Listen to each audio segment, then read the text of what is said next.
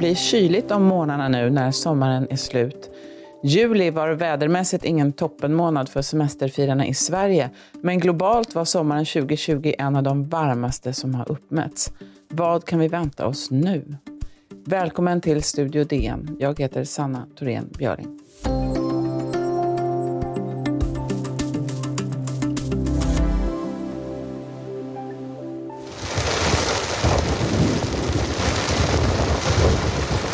Orkaner, bränder, mycket höga temperaturer. De extrema väderfenomenen har blivit allt vanligare. När den gångna sommaren nu summeras ser vi att den har varit rekordvarm på norra halvklotet. Det södra halvklotet hade ju vinter samtidigt. Men globalt är augusti den varmaste månaden som forskarna har uppmätt. Jannike Kilberg, du är klimatreporter på Dagens Nyheter. Hej! Hej! Eh, man brukar ju säga att ett enda år eller en enda säsong så där, inte säger så mycket om just status på klimatkrisen. Eh, vi kan väl återkomma till det, men först om vi ska beskriva den här sommaren. Eh, om man börjar i Sibirien till exempel, där har man haft temperaturer på så 37 grader Celsius. Det började ju där, det började väldigt tidigt i Sibirien. De hade en väldigt varm vår faktiskt. Och då började, ja, så hade de ju rekordtemperaturer i juni och då även stora bränder. Och sen har det även fortsatt. Och där är det ju så i Sibirien, det är så stort och det blir få, bor väldigt få människor där. Så att det får inte lika stor uppmärksamhet som när det brinner på andra mer befolkade ställen som Kalifornien och Australien. Men där har det brunnit för ja, rekordstora bränder hela sommaren. Och det är dessutom andra året i rad med så stora bränder. Så det oroar forskarna en hel del. I Nordamerika som du nämnde så har det varit enorma eh, bränder också. Eh, så här rapporterar eh, CBS. Since the 1970s, we've seen an increase five times in burned area in California. Fire season is two to three months longer than it was, and also 17 of the 20 worst fires have burned since 2000. Ja, vad kan man säga om läget i USA? Du har både västkusten och östkusten med extrema väder det här är ju inte överraskande. Det är exakt vad klimatforskarna har varnat för i decennier. Och det är ju, det är ju klimatförändringen vi ser här. För att har du en höjd grundtemperatur som man har Kalifornien har ju under sommaren, alltså sedan 70-talet, så har deras medeltemperatur under sommaren höjts 1,8 grader. Då händer det saker. Det blir torrare i markerna och det, det blir som tändved helt enkelt. Vi ser, finns det någon koppling här till det vi såg i Australien i vintras när det var sommar där?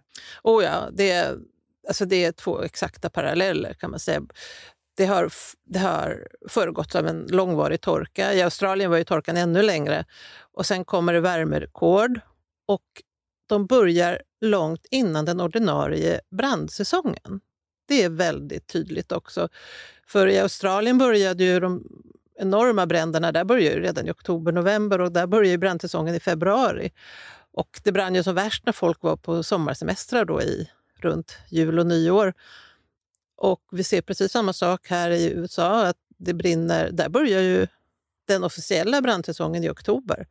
Det här började ju brinna i juli och augusti framför allt. Så det, det, det, det är två enorma paralleller, verkligen. Så att det var lite kyligt i Sverige i, Sverige i juli, det eh, spelar inte så stor roll i det här stora sammanhanget. Nej, det gör ju inte det. Då, då är det ju bara väder. Och det kanske är så att någon gång i framtiden kanske vi kommer att vara lite glada för en sval juli. Men jag menar, det, trenden är att det går mot varmare, men det kommer ju vara kalla år och varmare år, blötare år, torrare år. Det finns ju många så klimatmodeller som forskarna håller på att ta fram och har tagit fram. Och en del av de där visar att förutsättningarna för extremt väder är mycket större nu. Men också att de här modellerna ibland underskattar till och med de här förändringarna och takten på förändringarna. Eh, hur, kan du beskriva lite grann, hur funkar de här modellerna och vad är det man gör fel? Ja, man kanske inte gör fel. Saken är att man lär sig mer och mer. Och, alltså, de här modellerna, eller scenarierna som man brukar kalla det, det är ju egentligen enorma uträkningar som görs med datorer. Och någonstans, ju mer fakta du kan lägga in i det här, ju bättre resultat får du. Ju kraftigare datorer du har, ju bättre program du har, ju tydligare bild kommer du få av det hela. En forskare beskrev det för mig. Det, det kom några nya rön för Sverige bara för ett par år sedan där de hade underskattat skyfallen till exempel såg man i nya beräkningar att när du får mer data, mer kraftfulla datorer, då är det ungefär som en digital bild. Att det är som att få fler och fler pixlar. Bilden blir tydligare och tydligare och det framträder mer kontraster så man, man kan se mer i de här scenarierna. Men är det som att man, man skruvar upp nu så att man, man märker att man har underskattat vissa parametrar? Att det är, går i själva verket fortare än vad, än vad forskarna har trott? Ja, men det har man ju konstaterat. Det, ganska, alltså, det kommer lite så rapport på rapport där man säger oj då, det blev lite värre än vad vi hade räknat med. Ett bra exempel tycker jag är, för ganska prick ett år sedan så kom ju FNs klimatpanel IPCC med en rapport om haven och kryosfären, alltså det vill säga de, här, de snötäckta områdena. Och där konstaterade man ju att man hade underskattat smältningen, alltså på typ inlandsis, på glaciärer och sånt. Och också havsnivåhöjningen gick snabbare än vad man tidigare har räknat med. Så att, och Det har ju också att göra med att man får fler vetenskapliga rapporter så att man, man lär sig också mer. Men ja, det, det fortsätter och det blir lite vassare hela tiden.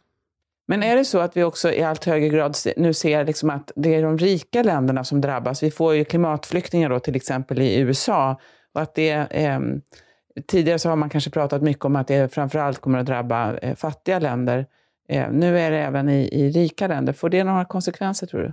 Ja, det får absolut konsekvenser. för att eh, Jag tror inte att det är möjligtvis att vi ser det mer, för det har blivit tydligare. De här stora katastrofbränder, katastroforkaner och allting. Och, och, när det drabbar rika länder, så det är de som har muskler att agera. Och då kan det börja hända saker. Det här har ju låg, alltså små önationer har ju varnat, de har ju märkt det mycket tidigare. Men de har ju ingen, de har ingen stark röst i samfundet, i världssamfundet. Men det märks när det händer i USA. Vi ska strax prata mer om klimatet och framtiden.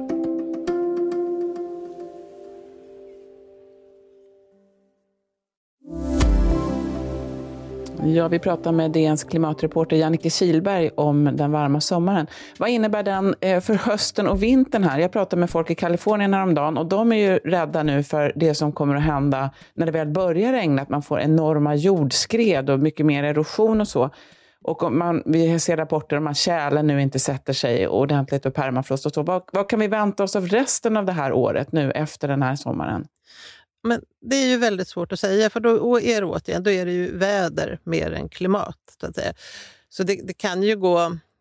Ja, det, det är svårt att säga. Det finns ingen självklar följd på en varm sommar, att den följs av en varm vinter. Men det kan ju vara så. Men I Australien blev det ju så när bränderna knappt hade slocknat. Då blev det ju enorma skyfall. Och då, ja, och då var I de här brända områdena så var det bara fritt fram för vattnet. Så det, det blev översvämningar och det fanns inget skydd att ge liksom, i det. Så det kan ju hända. Det, kan också, det behöver inte hända så mycket heller.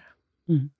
Man kan ju se hur en del väderfenomen hänger samman. Att varmare, temp högre temperaturer gör att det dunstar mer och då blir växtligheten torr och så börjar det brinna snabbare. Sen tidigare så har vi sett såna här, att smältande isar gör att det blir mindre reflektion och så ökar temperaturen har, förvärrar krisen sig själv alltså? Oh ja, det, det gör den ju. Den, det blir ju så att om, om du har en torrare väderlek, då, då ökar bränderna som i sin tur släpper ut mer koldioxid. Så att den kan spä på sig själv, alltså en förstärkande effekt. Och det allra värsta är ju det som forskarna varnar för, en så kallade tipping points, alltså när man når en tröskel till en permanent förändring där du aldrig kan vända tillbaka Så det som är. Och Det varnar mig för, bland annat just när det gäller Arktis och isarna, att vi vet inte när den tröskeln är nådd. Vi kanske till och med redan har nått det, för vi kanske kommer att märka långt senare att oj då, nu, nu, har vi, nu kommer vi inte tillbaka. Det är lätt att man liksom pekar på en del klimatförnekare som är, befinner sig i ledande positioner i viktiga länder som Donald Trump i USA eller Jair Bolsonaro i Brasilien. Men det vi ser nu är ju ändå resultatet av utsläpp som har gjorts för länge sedan. När ser vi utslag av de utsläpp som görs idag? När, när märker vi dem i klimatet? Ja, det, det där är svårt. Det, alltså, koldioxiden som är den växthusgas som stannar längst i atmosfären, den, den, där pratar vi tusentals år. Det, jag tror att det finns 15, någonstans mellan 15 och 40 procent är kvar om tusen år. Så att det här det kommer att ligga kvar ganska, väldigt länge kan man säga. Det var någon som beskrev det lite som, det är ungefär som alkohol. Alltså du blir ju inte nykter precis när du slutar dricka. Utan det, ja, den där fortsätter ju att verka i din kropp ett tag till. Så Det är därför det är så viktigt att stoppa alla utsläpp nu. För även om vi stoppar dem idag så kommer den här uppvärmningen att fortgå ja, åtminstone det här seklet. Mm. Vad, tror, vad tror forskarna? Är klimatförändringarna fortfarande möjliga att, att bryta? Ja, att bromsa in åtminstone. Vi har, det är nog svårt att bromsa det som redan har skett. så att säga. Och eh, vi kommer nog till exempel inte att få tillbaka den is som har smält, såvida det inte blir en istid. Och det verkar ju inte kunna bli nu. Men det, det ska nog kunna gå att bromsa, men det krävs enorma, alltså en enorm omställning av hela samhället. Det är inte lite småduttande här och där, utan det måste vara en total samhällsomställning med transporter, med våra matvanor, ja, med allt. Kan du ge något, mer, kan du ge något fler exempel på vad, vad skulle krävas? Vad, vilka åtgärder behöver vi vidta för att det här skulle bromsas in? Det första det, ska, det, det är ju i möjligaste mån stoppa de fossila bränslena, alltså förbränning av fossila bränslen. Det är, det är det största du kan, om, som skulle ha störst effekt.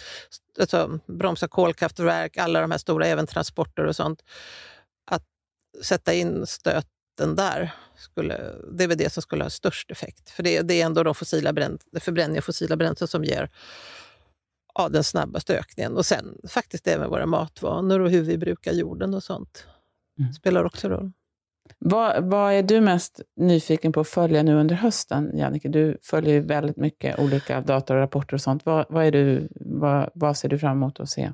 Ja, alltså, jag måste nog säga att under hösten så är det väl ändå USA-valet det har så enorm betydelse för det globala klimatarbetet att, att det är ändå det är världens som en av världens största utsläppare, eller världens näst största utsläppsland, men per capita så är det ju det största utsläppslandet. Och att de har ställt sig utanför Parisavtalet, det har haft effekt. Det, märkt, det har märkts tydligt i det internationella klimatarbetet. Så det, det på något vis överskuggar det allt annat just nu.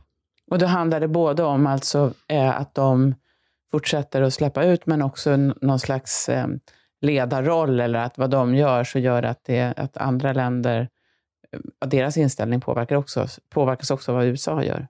Ja, absolut. Och det, det, var, det var väldigt tydligt vid FNs eh, stora klimat, det senaste som hölls i Madrid här i december förra året, att det var ju ett möte gick otroligt långsamt. Man nådde ingenstans och alla bara, de flesta, många länder obstruerade.